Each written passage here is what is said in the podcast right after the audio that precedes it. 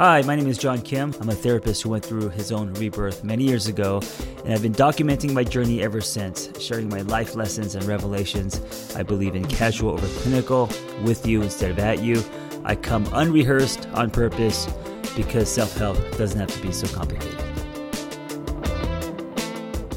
I want to start by saying happy birthday. Thank you. I will not sing. Thank you are you. For, you are 42. 42. How do you feel? I feel great. I feel like my response to 42 is like, fuck yeah, I'm 42. You know, I think people get so, especially women, get so freaked out about aging and getting into their 40s, and Yeah. and I'm I'm I'm having none of that. I think my 40s uh, was my favorite decade. Was it really why? Yeah.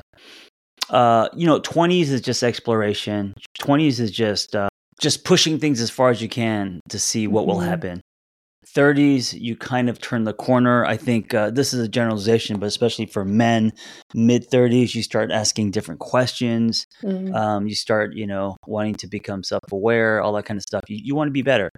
Um, I think. For, I think for women, it comes earlier, and then I think Mhm. uh, 40s, you get to a place where you're like, okay, now, now I'm actually. Um, there's a lot of acceptance. I like myself. Uh, Mhm. Of course, there are things I can I could work on, but um, I started noticing trees at 40. You know, Oh, I started damn, to. yeah. Uh, I mean, you know, all the things that you talk about, tiny little little joys. I, I didn't have any ability or capacity. Like to me, that would have been ridiculous. I I would I would roll my eyes at Mhm. that. You know, in my 20s and Mhm. 30s, 40s, I got it, and then now being 50, um, I feel the most kind of grounded. Uh, I mean, I still have you know insecurities, and of course, I want a lot of Yeah, things and stuff, but um, I'm I'm I'm not uh, uh, rocked off my center as much as I, I I used to be. If that makes sense. Yeah, totally. You know what I'm noticing about 40s too is like the nature of goals is shifting a little bit so that like Mm, I want a goal not because of some insecurity or some sense of deficiency. I want the goal just for the sake of it. You know what I mean? yeah. I don't know if that Well, let me ask you that's just a this, and I know we, we um by the way we have an exciting episode for you today, um, but how so so how has has your goal changed? Meaning, um, from your 30s or 20s into now your your your early 40s, is, is it? It's not that you want less. Is it that you want different, or what matters to you is different?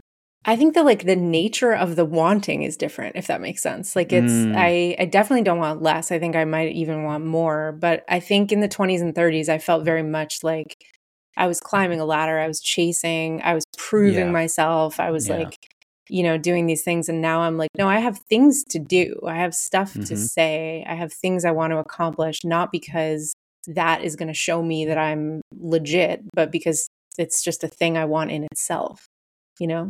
Do you believe in yourself more these days? Mhm. Yeah, I think it's kind of hard not to because you, even if you are resistant to that, you, there's this much longer history of surviving, you know? hmm hmm and so it's like I have, I, I know a lot more clearly what I'm capable of because I keep doing it. Yeah, yeah. The scoreboard says so.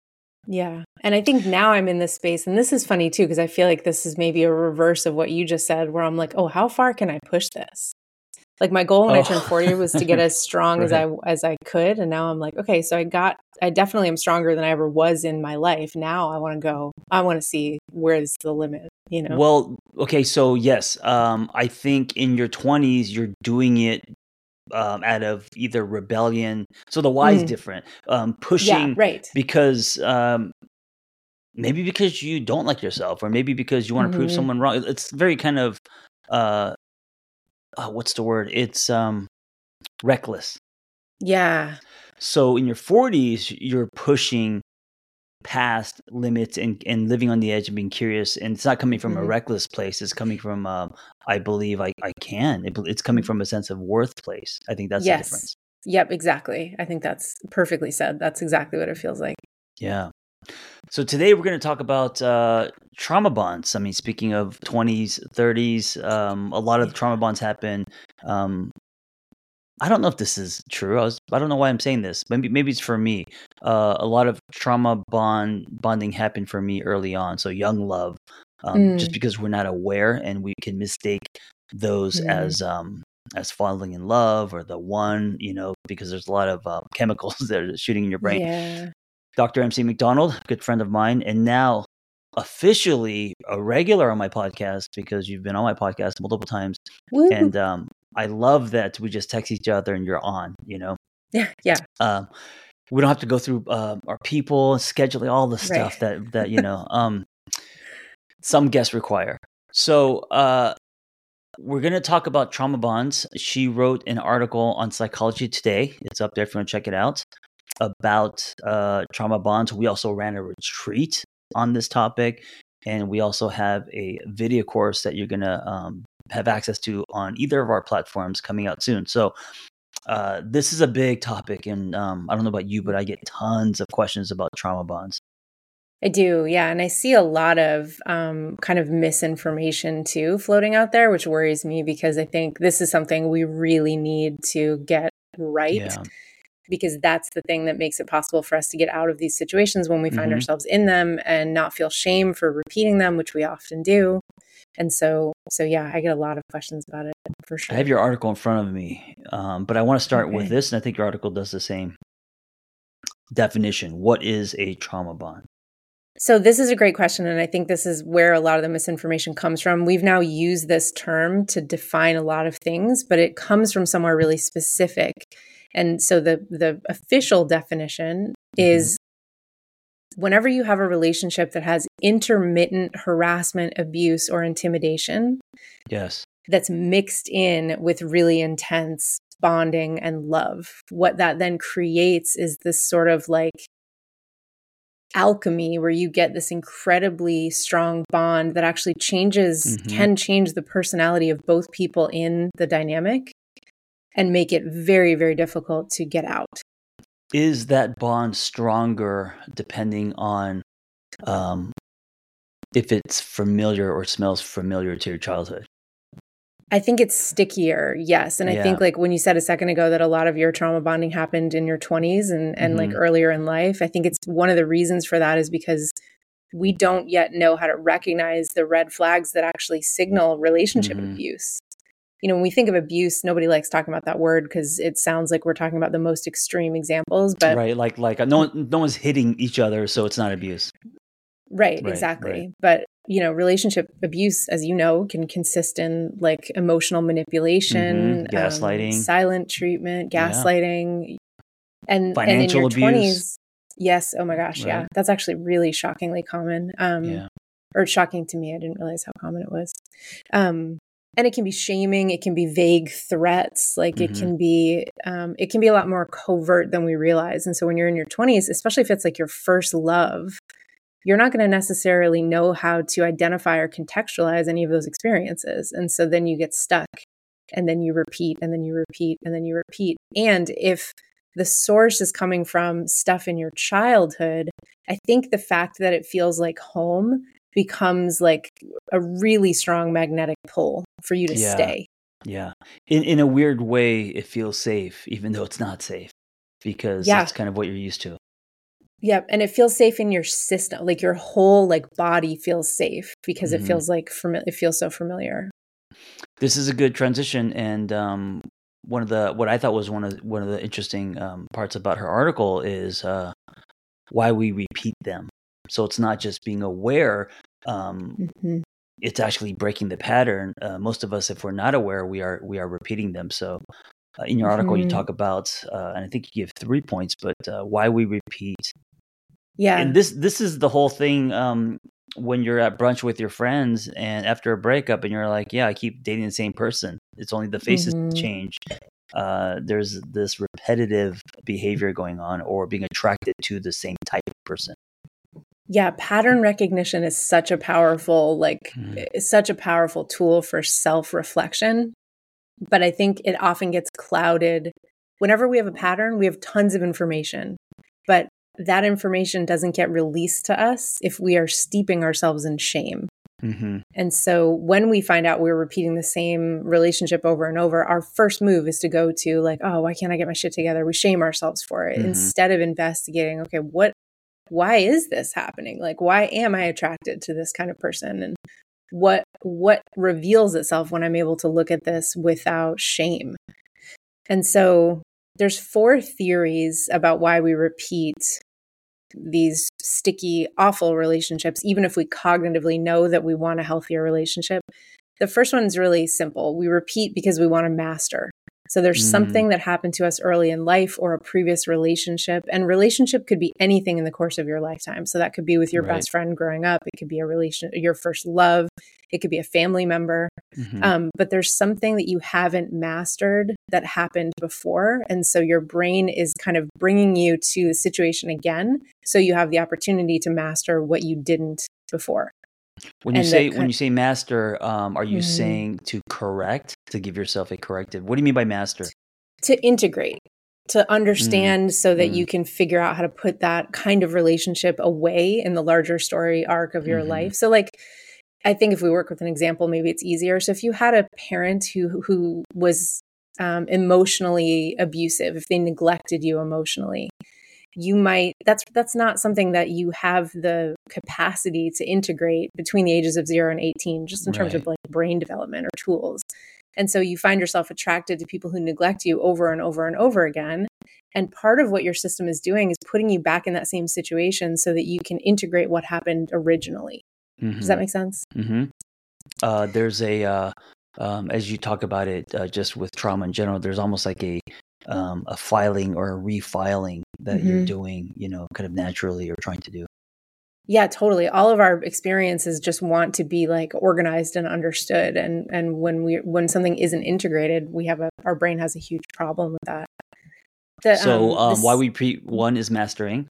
Yep. The other one is going to sound counterintuitive is to actually avoid mastery. So sometimes I think mm. we repeat because again, if going back to the example of if you had emotional neglect in your childhood and you haven't processed that yet, then that means that you haven't really looked at what it means for you to have parents who neglected you. That's a heavy thing to understand mm-hmm. and contextualize. So sometimes it's easier to repeat the situation and then it's just the way the world is. And you don't really have to come to any like come to Jesus about your parents. So sometimes mm. I think we mm. repeat to avoid mastery. That's really interesting. Right. So like a part, so a part of us is um, trying to master, and a part of us can they both happen at the same time uh, simultaneously?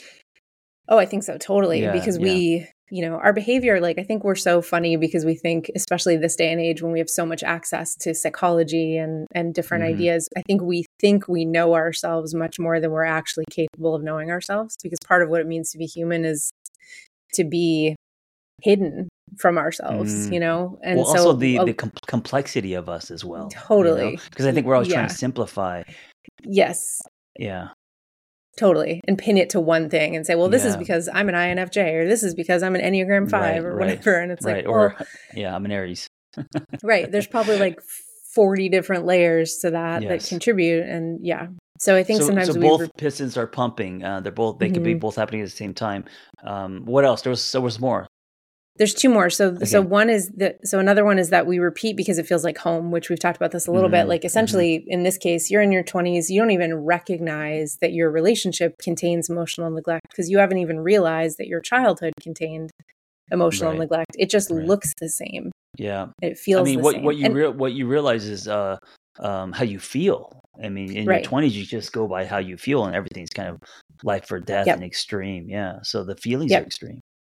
Totally. And by the way, like you can have this come out in like a work relationship. It doesn't necessarily have right. to be a romantic right. relationship. I noticed this in a big way in in in bosses that mm. there was this mm. sort of pattern of like a very specific type of volatile boss and I was like, why am I so comfortable with these people? Like yeah. off the bat, they feel like home. And then I was like, oh, because they feel like home. Like that's what my mom was like. So yeah, and I wonder if if there's a part of that where uh, whether it is um, you know your professor, your boss, or that kind of mm-hmm. a, a authority where you're um, part of you also trying to uh, seek uh, seek their approval, validation. Totally, you know, yeah. because that's what you're used to doing, and maybe um, parents didn't give you that, or you're always, uh, you know, trying totally. to get validation. Yeah. So trying to get yeah, there's. A. Yeah, exactly. Whatever's unintegrated comes out in that behavior. And so it's Mm. like if we don't bring it into the light, we don't know. There's a Carl Jung quote about this that I can't remember off the top of my head, but it's very simple. I think it's on my website. Just about like what we don't bring into the light motivates our behavior, and we don't Mhm. then know what's motivating our behavior. And the last one, which I think is the most hopeful, is that we repeat and we then get stuck repeating because of our neurobiology. Yeah. So there's a thing in the brain called the mohawk of self awareness, which is essentially just a bunch of brain structures that kind of wire together to make you into a self. So Mhm. someone who knows what they want can orient yourself in space and time, make decisions, and then execute on those decisions. And when you're in um, a trauma bond, research has shown that those parts of the brain stop lighting up because Mm. you're so overtaken with the other person, making sure that they're okay, orienting yourself in that relationship and dealing with the chaos that you you actually lose yourself.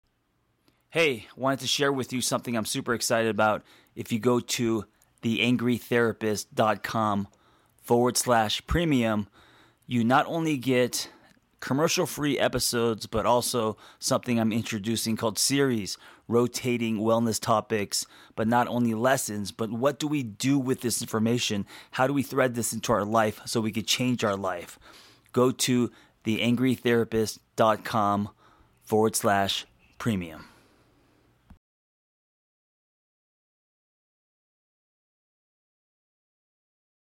Yeah, so it's Like- almost like you don't have the ability to see red flags, Totally. you know? Totally. And so, Wow. and then, and even if you could see them, or even if like a friend pointed it out, like I think one of the places we fail the most in society is in the way that we fail to support people who are in abusive relationships or trauma bonds. Yeah. Um, because we're like, don't you see the red flag? And the person's like, no, I see it, but then they don't do anything, and then we get frustrated yes, with frust- them. right, right. And um, this is why DV, uh, domestic uh, violence, and those kind of relationships are complicated, and it's not as simple as um, you're not being treated well. Just get out. What are you doing? Yep, And it's totally. almost like uh, you almost don't have the ability to see, and if you do. Um, you can minimize, and then there's all this other Mhm. stuff, you know, afraid to leave and, and all that. Oh yeah, financial stuff, kids, like whatever else is Yeah. enmeshed. Yeah, Totally. super complicated. Yeah, it takes someone in an abusive relationship an average of nine attempts. It's either seven or nine, I can't remember, Wow. to actually get away Actually for good. leave. Yeah. Wow. So let me ask you this: uh, if Mhm. you've if you've had uh, uh, or you you realize that you um, are attracted to trauma bonds, you've had that in your life. That's been a Mm-hmm. pattern for you. Um, now what? What do you do once you're aware? I mean, is it as easy as yeah. picking a different relationship?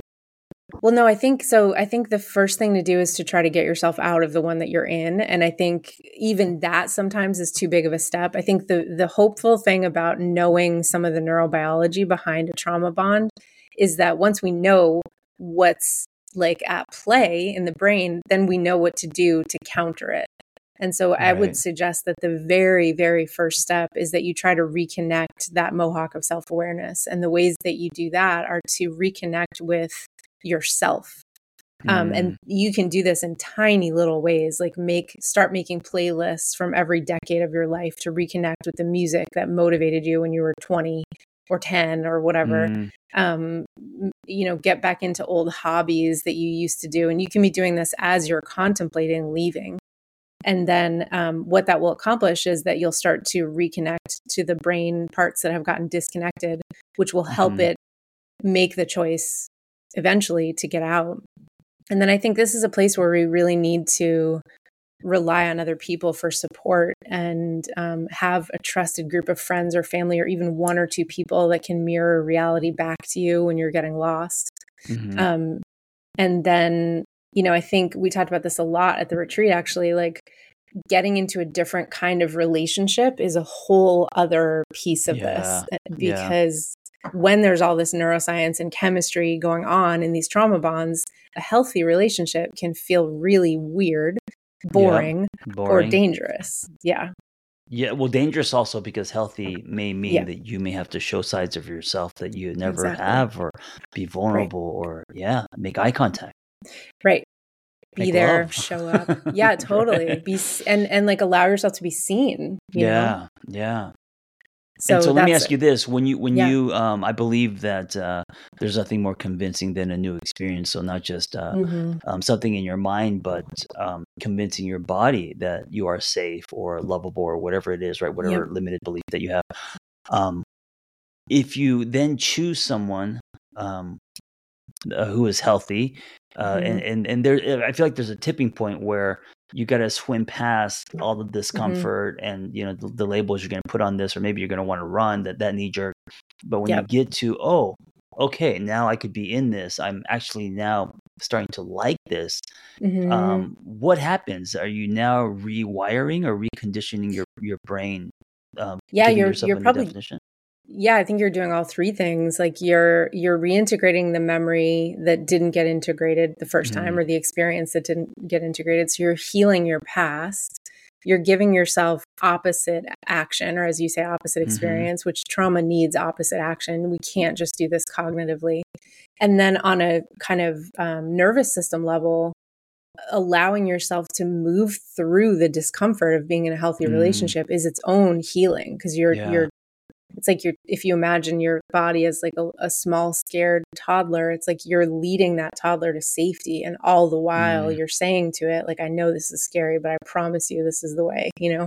Yeah. Um, yeah I, um, I, I also want to point out that uh, or remind people that it doesn't mean um, to make a choice. Like you don't have to just eat broccoli. You're not just right. going to be with someone just because you know that person's safe. But there's no attraction. I mean, you still have to. You know, you, we all have types and what we're attracted to, and we can't just throw that out the window. Right. Because then that's, that's, not like going to last. That's not going to have, have legs either. Right. Totally. And I think um, w- w- there's so much noise out there about this. Again, like we talked mm. about this a lot. Like I think you can think of it as like a different kind of fuel source. Like when you're in a in a really volatile relationship, when you're in a trauma bond, there's a lot of chemistry, but it's very like flash in the pan, you know? Mm-hmm, mm-hmm. When you're in a healthy relationship, there should also be chemistry. Like I don't think we're trying to advocate for boring relationships, um, but the the the fuel source is more sustainable. So instead of a flash in the pan, you have uh, like a kind of growing connection and the chemistry is always there. And maybe it's at the same level. It doesn't have those huge ups and downs, but that mm-hmm. eventually, when you kind of get used to being in the same spot instead of the ups and downs, you realize that that sustainable fuel source chemistry feels so much better, you know? Mm. Yeah, it's not just sugar. Yeah, yes, exactly. Yeah. You know what's interesting? I had this um revelation lately. Um, I remember early on when I was a screenwriter and um, uh, I got my first uh, um, agent, and she mm-hmm. was at kind of a boutique agency, and uh, she really believed in me. And I remember I left her for um, a bigger agency, mm. and uh, one of the one of the the the top three biggest. And I remember her saying to me, John, you you always go for like the name brand or the cooler mm. thing or the designer. And I remember um, she said this kind of hurt, and I remember it really stuck with me. And when I uh, and at the time I probably was defensive, but it's true. And I think where that comes from is um, I know this is kind of off topic, but you know, I throw boomerangs and the, hopefully they come back. Uh, in the eighties, it's never mm-hmm. as long as it's under the umbrella of life. Um, right. In the eighties, because my parents were always gone, and and this was in in a way traumatic. Um, mm. I was always um, as a Korean American here. Uh, I mean, starting with a bowl haircut and not fitting in. Growing up in the '80s, mm. where uh, we were the only Asian American family. I mean, for blocks, so everyone was was basically Caucasian um, yeah. feeling like an outsider, I always I was positioned to um, try to fit in, and so mm-hmm. I got to fit in if I wore designer jeans, or if I had mm-hmm. cool shoes, or if it, or if I had some kind of ability, like if I could spin on my head, or you yeah. know pop a wheelie around the block. Um, so I think that trained me, or it kind of laid these tracks for when I'm older, always trying to um, whether it is get the biggest agent or or uh, or chase the, the prettiest girl in the room or wear designer jeans, whatever it is, just mm-hmm. trying to fit in, trying to be a part of the quad, if you will. Yeah. Um, because yeah. because me lacking, you know, a sense of self and and, and um, I say that because I think um, going back to trauma bonds, I, I think uh, um, one of my patterns uh, because my in a way that childhood was traumatic, even though it wasn't traumatic in in what what usually people think as far as like you know abuse or sexual abuse, but it was traumatic because I I, I was very alone.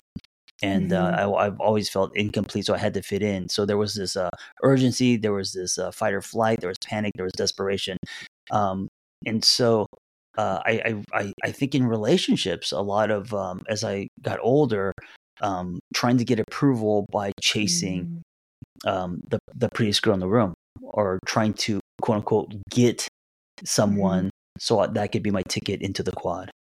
And that's so it, like I'm so glad you shared that story actually because I think it's so important and it reflects back on why it's so critical that we define trauma correctly because if we have the Mhm. wrong definition floating around there and we say okay the only traumas that are real are sexual assault and physical abuse and War. combat Yeah, right then you miss that that was a formative experience for you that you miss that you felt um, isolated in that way Mhm. that was dangerous that Mhm. was interpreted by your system as danger and so then you carry that wound into all of your relationships and all of your behavior comes out of that and that can go successfully or it can pull you apart or both right it can go Yeah. successfully for a little while and then it can start to pull you apart because you never feel comfortable or safe in one place with one person and one Mhm. agency or one Mhm. job you know what i mean Y- you know, you know what's ironic is the the the agency that I I left her for. Um, Yeah. they were too big for me at the time. Um, right I'm with them now oh funny Yeah, it's Full the same circle. agency. Yeah, full circle. Um, That's I've also been in LA for so long. Yeah. Um, this is really interesting. Uh, and, and, and, you know, um, one of the things that, that, uh, that we talk, maybe you can repeat it here, um, is, Yeah. uh, just, you know, now we're talking about trauma in general. Um, your definition of trauma, which I think is, is actually beautiful. Oh, thank you. Yeah. And by the way, there's a whole chapter on trauma bonds in my book Unbroken. The trauma Mhm. response is never wrong. So if you if you're interested in this and you want to do more of a deep dive, there's a case study that I think is really reflective of what these things feel like from the inside. Um, but trauma in in my definition is anytime you have an unbearable emotional experience that Mhm. lacks a relational home. Yeah. And what is unbearable to you at any point in your life depends on where you are. And so Right. when you're 10 or 12 or 15, you might look back now from 50 and say like, "Oh, what a silly thing to want designer jeans." But Mhm. at 12, Yeah. That was when people make fun of you if you didn't have them. Yeah. right, that was Yeah. overwhelming in a way you had no relational home for. And so then that that totally sets itself up for for trauma later in life. You know, um, what's kind of sad is I think uh, our high school is, or that whole experience uh, for most people is unbearable, Un- unless Yeah. you were lucky to be, um, you know, one Yeah. of the cool kids or super attractive or whatever. Um, for most people, high school was traumatic.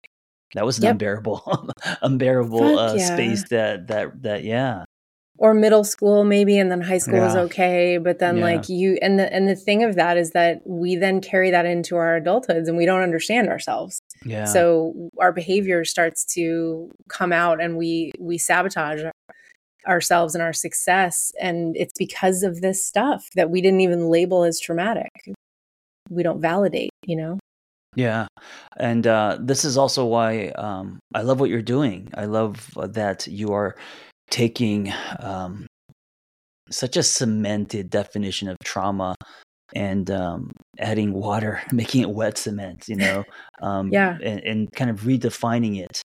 Uh, you could pick up her book; it's wide on Amazon or anywhere. Uh, it's called Unbroken, and um, it's your first. Well, it's not your first book because you've written um, academic books. yeah but it's, the third but it's the one. first in the yeah That's yours. the- yeah and it's also like in the trade space academic books are so expensive i love the other two but they're Yeah. you know $85 or whatever Unbroken is a lot less.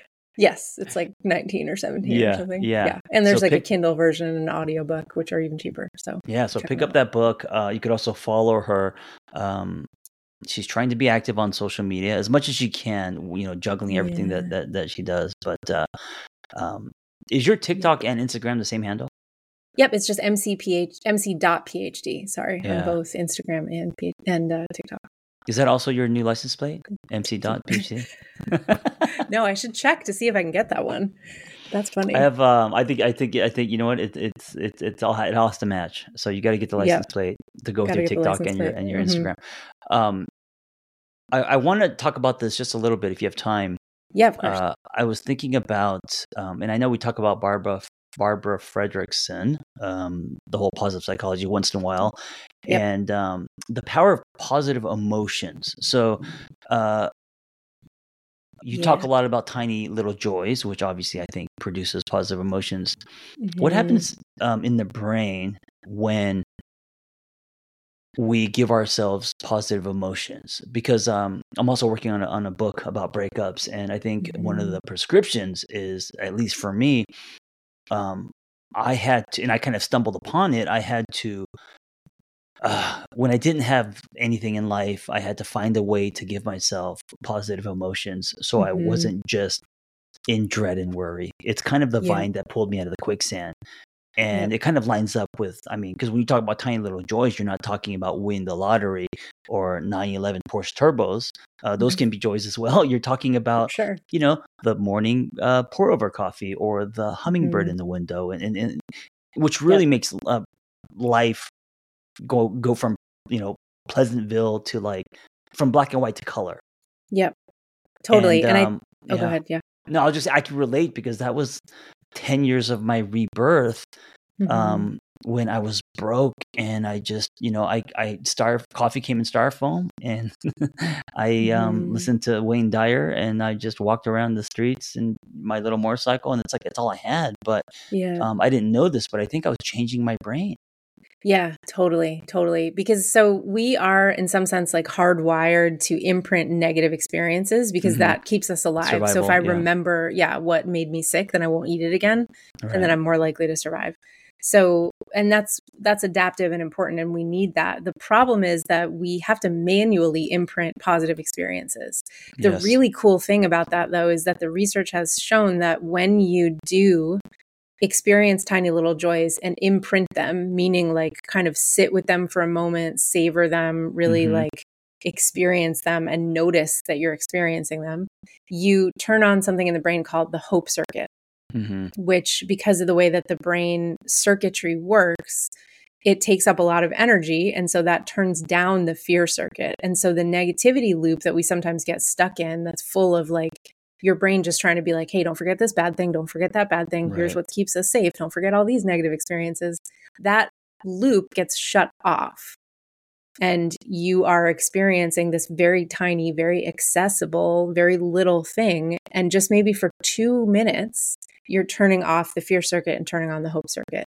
The more you do that, the quieter the negativity feedback loop gets and the easier it becomes to access the hope circuit, which is also the part of the brain that helps us plan for the future, hope, mm-hmm. imagine. Mm-hmm. So these things like sound very small, but they're critically important prescriptions against depression, against mm. um, you know, real grief and sadness and trauma. They are they are really powerful things. They also overlap uh, gratitude and mindfulness. Yeah. Yep. You know, um, Completely. anything that expands you. One one of the things because I, I'm the, I'm the guy that has to simplify things to understand yep. and bring to street level, and sometimes I just break it down to is it expanding me or constricting me yeah. right are my shoulders hunched uh, because yeah. of fear panic am i running hiding numbing or yeah. is it expansive is it you know so fear is hunched love is expansive. So oh, whether that's we're such a great cue both like cognitively and physically because you could check in with yourself a hundred times a day and be like where am i at? Am i doing this? Or am i like yeah. and, and, also who's in front of you? And, right. and what is your what are shoulders doing? Um, right. so, yeah, I, I think um, positive experiences. Um, I'm trying to tie it back to trauma bonding, but also doesn't need to be tied back. But um, giving yourself positive, well, positive experiences, yeah. it's, it's a huge piece of just life rewiring. And it can, totally, and it can be tied back to trauma bonds because I think what happens is when we're in a bad situation, we get this this incorrect idea that we need something equally huge in goodness to counter mm-hmm. the situation that we're in that's bad. And what we know to be true on the brain level is that that's false. Yeah. These tiny little things and noticing them like you did in your experience where you were like, okay, the coffee in the styrofoam cups, the streets of LA, my motorcycle, like the more you meditate on those things, the more you connect back to yourself, mm. which then makes it possible for you to get out of sticky situations, to recognize where they came from, to do the integrating work, to make sure you don't repeat them again. So I think it is, it does relate back. Absolutely. When you say connecting, connecting back to self, um, mm-hmm. Which is also something that that I say as well. Um, and we're kind of saying the same thing, but also I love that we have um, mm-hmm. different angles on this. Uh, what happens in the brain when you do connect back to self? I always tell people that uh, the just the way that life is as we mm. grow mm-hmm. up and pay taxes and you know get married, have kids, we disconnect to the part of us that that that was true, that was our solid self, mm-hmm. um, and connecting to the spirit of that person um, yep. sometimes is what growth is about. So this idea of a reunion, you know, and so mm-hmm. um, what happens in your brain you know when i what happens in my brain when i do butterfly pull-ups to connect to the 12 year old who was spinning on his head that yeah i love that that image because i was think i was trying to think of one frantically so the reason that i love so bessel van der kolk called this this set of um, brain structures the mohawk of self-awareness mm-hmm. and the reason that i love that it's a mohawk is that it is this like rebellious I think somewhere in our teenage years, we meet ourselves for the first time and we start rebelling mm. and we dye our hair purple and maybe yeah. we get a mohawk yeah. or we're spinning on our head and we're like, yes, I am a thing out in the world mm-hmm. and I am taking action, you know? And so whenever you whenever you connect with tiny little joys, you're lighting up your mohawk of self-awareness. So you can visualize that as like a bright pink or purple mohawk on the top of your head mm-hmm. that every time you connect with a tiny little joy that part of you lights up and you become the most rebellious, badass, centered version of yourself. You find your cape. Yes, totally.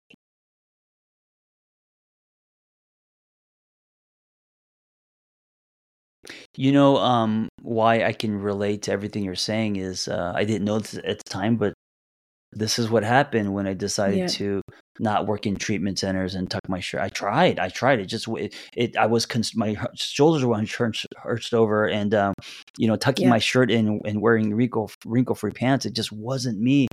Yeah. And so when I stopped that and I connected to, um, you know, more of an honest part of me, and I was like, meet me at the coffee shop, and then, you know, just t-shirt jeans and doing couple sessions at the park and all of that my my mm-hmm. mohawk, my purple mohawk went up. Yep. You know, yeah, totally. and, um, it's just like.